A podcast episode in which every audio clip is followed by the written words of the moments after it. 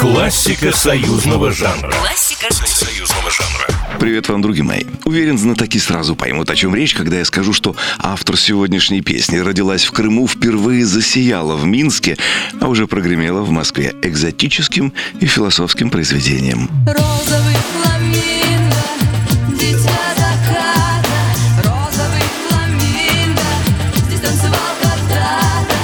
суперхита Алена Леонова, это ее девичья фамилия, родилась 14 августа 1962 года в городе Керчь. Но поскольку отец ее был военным летчиком, семья сначала переехала в Краснодарский край, а после в Минск, где Алена и выросла. Получила образование, окончив в Минске и школу, и музыкально-педагогическое училище. И вышла замуж, взяв фамилию первого мужа Свиридова. Первые шаги на эстраду Алена тоже сделала в Минске в женском вокально-инструментальном ансамбле при правкоме Минского механического завода. Там, как говорит певица, она и сформировалась и как артист, и как автор песен. Однажды, когда Алена Свиридова выступала на разогреве у Богдана Титамира на концерте в Минске, на нее обратил внимание Юрий Репях, концертный директор Титамира. Там же за кулисами состоялся эпохальный разговор. Передача демо-кассеты Алены, и уже через две недели Алена, получив предложение от своего будущего директора Юрия Репяха, паковала чемоданы в Москву.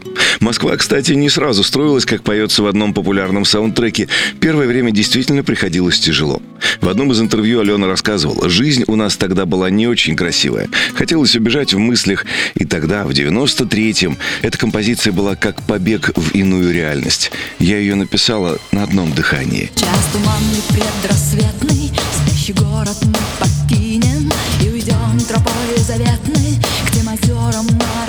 Так что фраза «думай о хорошем, я могу исполнить» стала своеобразной мантрой для артиста, для которого путь к звездам однозначно пролегал через тернии. Ну а если уж продолжать разговор о словах этой магической песни, то на момент написания ее «Фламинго» Алена Свиридова еще ни разу живьем не видела. Просто бурная фантазия певицы как-то нарисовала в воображении картину, и словосочетание «розовый фламинго. Дитя заката» появилось как-то само собой.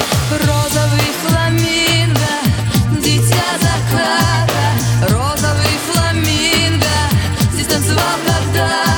еще один интересный факт. Невероятно модную по тем временам аранжировку сделал Александр Иванов. Именно благодаря ему песня зазвучала так, что вот уже не одно десятилетие радует слух меломанов. Мне трудно вспомнить.